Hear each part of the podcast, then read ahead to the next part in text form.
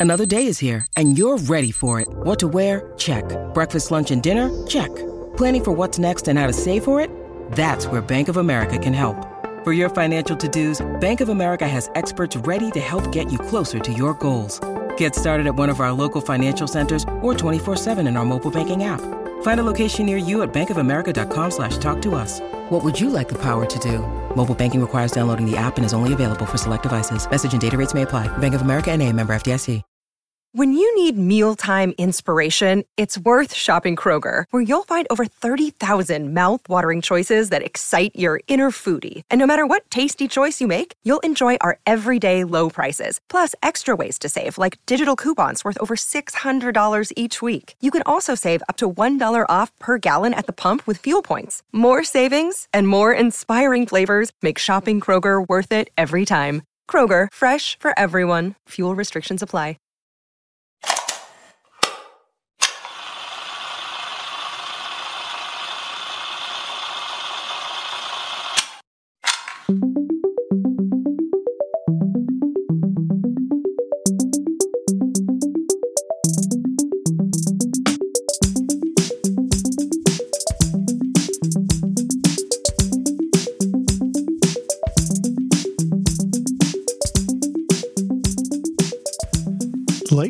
Not, the romantic comedy genre is a powerful one, and all modern rom coms can trace their roots back to one film when Harry met Sally. This is the story of whether it's possible for men and women to just be friends. The film, though, became a massive hit and would go on to influence countless other movies and TV shows. The film genre has also become very lucrative. It's the reason studios will always turn to the rom com. They're inexpensive to make, have a quick turnaround time, and always make money. Romantic comedies are the seventh highest grossing film genre. That may seem lower down the list, but as of 2021, this genre has made over $10 billion. And most notably, this is based on only 625 films. Compare this to the drama category. Dramas have generated around 35 billion, but that's based on over 5,400 movies. When you break the stats down per movie, rom coms make an average of about 15 million each whereas a drama averages just 6.5 million per film. Financially, rom-coms are often the better bet. It's not that rom-coms weren't a thing before 1989, it's just that when Harry Met Sally perfected the model. It's a collaborative effort between the great Nora Ephron and Rob Reiner and almost serves as a biographical film as much of the movie's content comes from their real lives. When Harry Met Sally was a massive critical and commercial hit when it came out in 1989, and the rom coms you still watch to this day continue to borrow from its perfect execution. It's also a love letter to New York, made Meg Ryan and Billy Crystal even bigger stars, and features a lot of the brilliant improvising of Billy Crystal, which also helped to shape the film. Let's do a quick recap of the movie Look at how this thing came together and how it solidified the massive genre that is the rom com.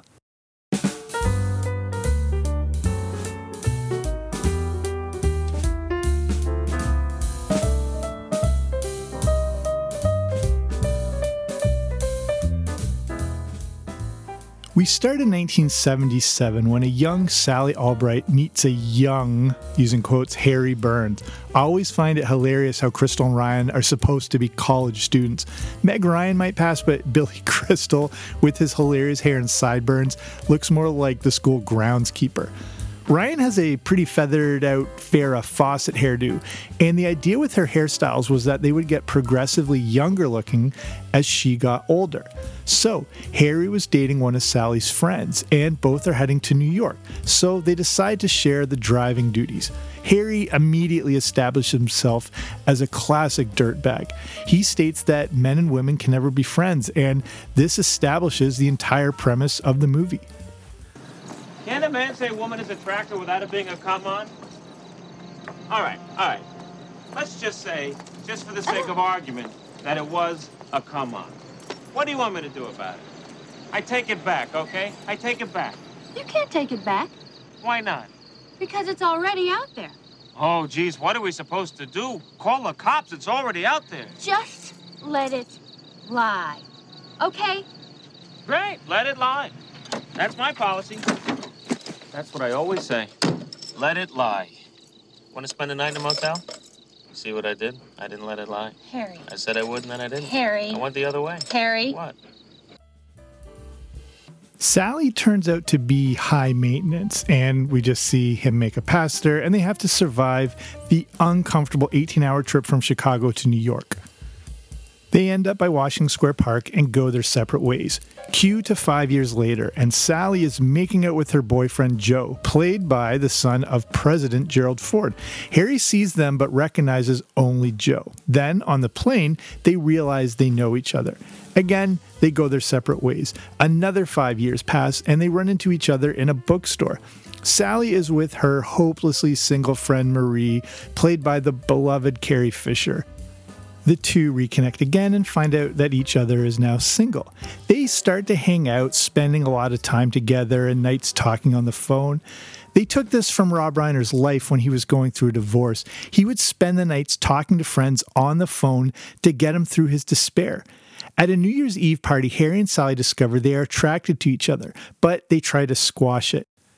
They do this by trying to set each other up with their friends. It's their friends that end up getting together and eventually marry. Then Harry and Sally hook up when he tries to comfort her. This blows up in their faces and they realize they've ruined the friendship. Sally avoids Harry until they have to confront each other at Marie's wedding. Have you been? Fine. Are you seeing anybody? Harry, What? I don't want to talk about this. Why not? I don't want to talk about it. Why can't we get past this? I mean, are we gonna carry this thing around forever? Forever. It just happened. It happened three weeks ago. You know how a year to a person is like seven years to a dog? Yes? Is one of us supposed to be a dog in this scenario? Yes, Who is the dog? you are. I am. I am the dog. Mm-hmm. I am the dog. I. I don't see that, Harry. If anybody is the dog, you are the dog. You want to act like what happened didn't mean anything. I'm not saying it didn't mean anything. I am saying, why does it have to mean everything? Because it does. And you should know that better than anybody because the minute that it happens, you walk right out the door. I didn't walk out. No, sprinted is more like it. We both agreed it was a mistake. The worst mistake I ever made. So all looks lost until Harry professes his love to her at a New Year's Eve party and they live happily ever after. Fun fact, probably the fact of the podcast, the first draft of this script didn't have them getting together at all.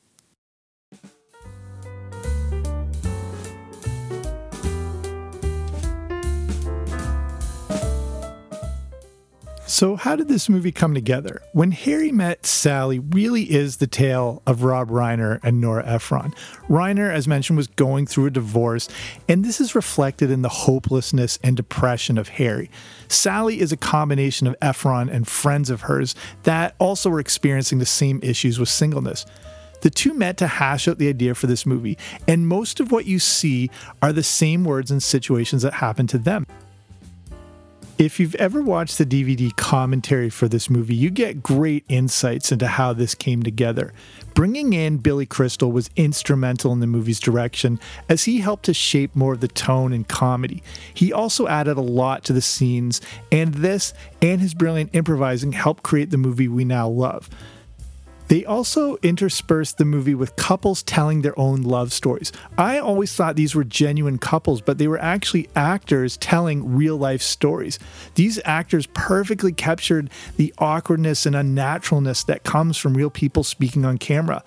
And one of the ladies, the only one who doesn't speak, is actually the actress who played Michael Scott's Nana in that episode when he's trying to set up the Michael Scott Paper Company. As mentioned, this movie is also a love letter to New York, and they based the film there. I love that it features all the different seasons. I also love that it doesn't use all the cliche locations we expect with a New York City based movie. Reiner said that he believed Woody Allen had covered every inch of the city and he didn't want to film in locations that Allen had already captured. Before Billy Crystal came on board, they offered the role of Harry to Tom Cruise, Michael Keaton, Richard Dreyfuss, Tom Hanks, obviously, and Albert Brooks. Brooks also made comparisons to Woody Allen and thought it would be too similar to his work. For the role of Sally, Reiner originally wanted Susan Dey, who starred in The Partridge Family. Before Meg Ryan came on, they also considered Molly Ringwald, who we could also see working too. So before we get into some behind the scenes things, let's take a quick break. So there are some great behind the scenes facts in When Harry Met Sally, and most of them involve Billy Crystal. Here are some cool things you may or may not have known about the movie. The first is the famous scene in Katz's Delicatessen, which has become an iconic film moment. The idea to set it in a public setting was Meg Ryan's. Rob Reiner's mother performed the famous line, I'll have what she's having, but it was Billy Crystal that came up with that line on the spot. And then they decided to use it in the movie, and it became one of the funniest of all time. This episode is brought to you by Snapple. Welcome to the Snapple Market Auditory Experience. Close your eyes. Imagine you're walking into your neighborhood store. You make your way to the back and reach for your favorite Snapple flavor. You can't wait. You take a sip. Whoa, that's a lot of flavor. Hmm, what flavor are you holding? Now open your eyes and check out Snapple.com to find ridiculously flavorful Snapple near you. There's an actual Easter egg in this movie. In the scene where Harry is sitting in the bookstore reading by himself, he's reading the book Misery by Stephen King. This was the next project that Reiner would work on, and he planted this little clue in the film. Now let's look at another great improv scene. I have decided that for the rest of the day, we are going to talk like this. Like this? No, please, to repeat after me. Pepper, Pepper. pepper, Pepper. pepper, pepper. Pepper. Waiter, there is too much pepper on my paprikash. Waiter, There is too, much, pepper, on my paprikash. on my paprikash. But I would be proud to partake of your pecan pie. Oh, no. But I would be proud But I would be proud to partake to partake of your pecan pie. of your pecan pie. Pecan pie. Pecan pie. Pecan pie. Pecan pie. That entire scene completely improvised on the spot by Billy Crystal, and Meg Ryan knew to just roll with his spontaneity. If you go back and watch the scene, you'll actually see her look off camera to Reiner to wonder if she should keep going with it. And those laughs you hear are actual Meg Ryan laughs. So the original title was going to be called How They Met. Another fact Billy Crystal kept himself separate from the cast and crew to get in the mode of feeling isolated and alone.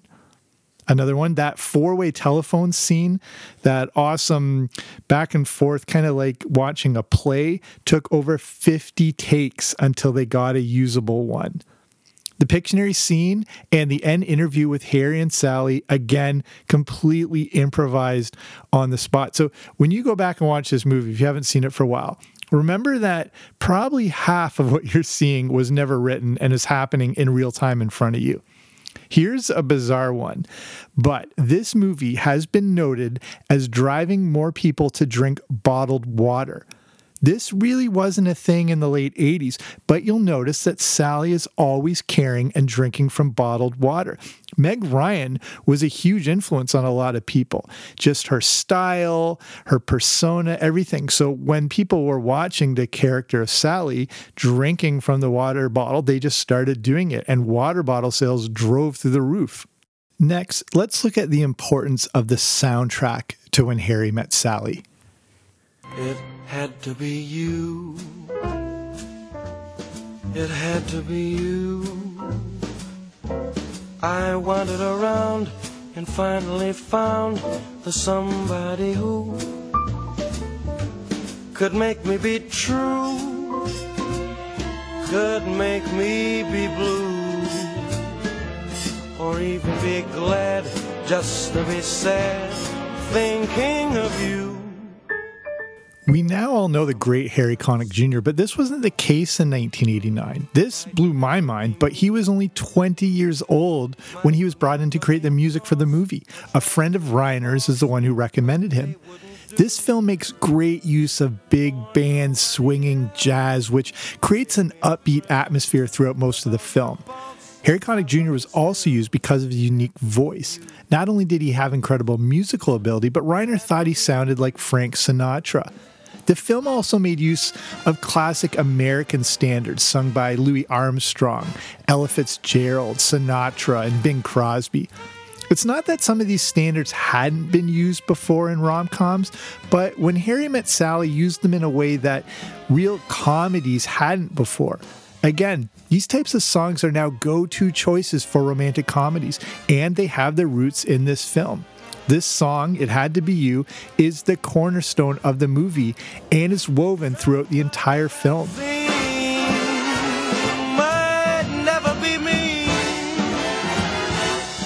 Never be cross, tried to be boss, they wouldn't do.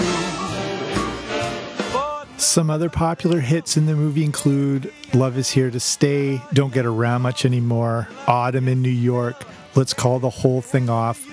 Another fun fact the soundtrack ended up hitting number one on the Billboard Jazz charts.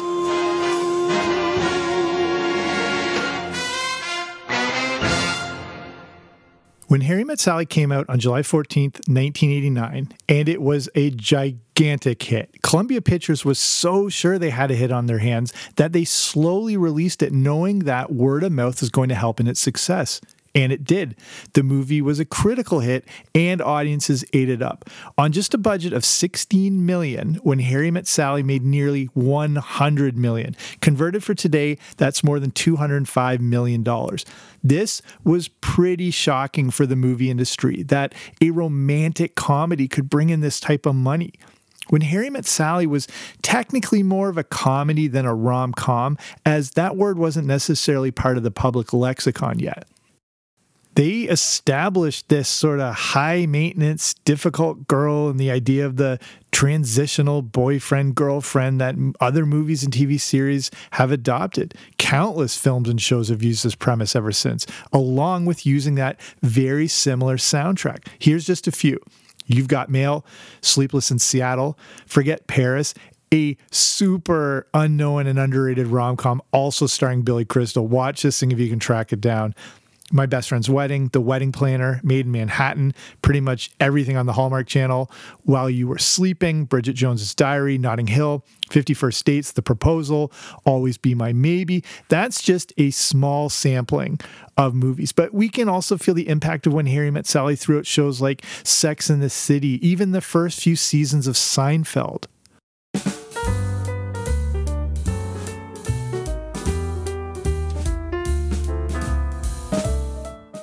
This movie works, and it's lasted because the main ideas are timeless. Men and women will always have issues with how they relate.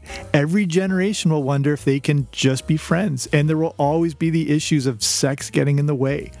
Reiner states that they also focused the movie on how friendship needs to be at the core of a genuine relationship. Again, these issues will always remain, and that's what makes this film so timeless. You could play this movie 200 years from now, and these issues will still be dealt with, even if we're living underwater or on the moon. You could play this 300 years ago and it's still the same issues. It's as contemporary as contemporary can be. And the only thing that dates it is the hairstyles and lack of cell phones. When Harry Met Sally has cemented itself as not just a great rom com, but an important Hollywood film. It shows up on countless top 10 lists for not just rom coms, but comedies. And it helped to cement a new and incredibly lucrative genre of film.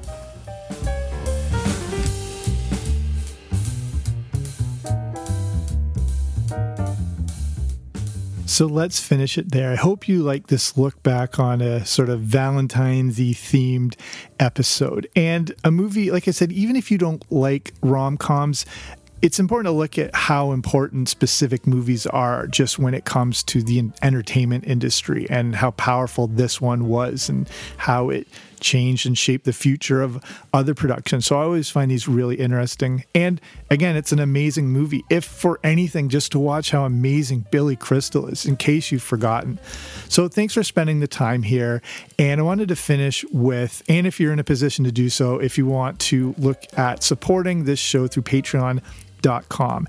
And that is the platform to support these small independent shows for as little as a few dollars a month. The difference is you get different audio rewards and there are different tiers.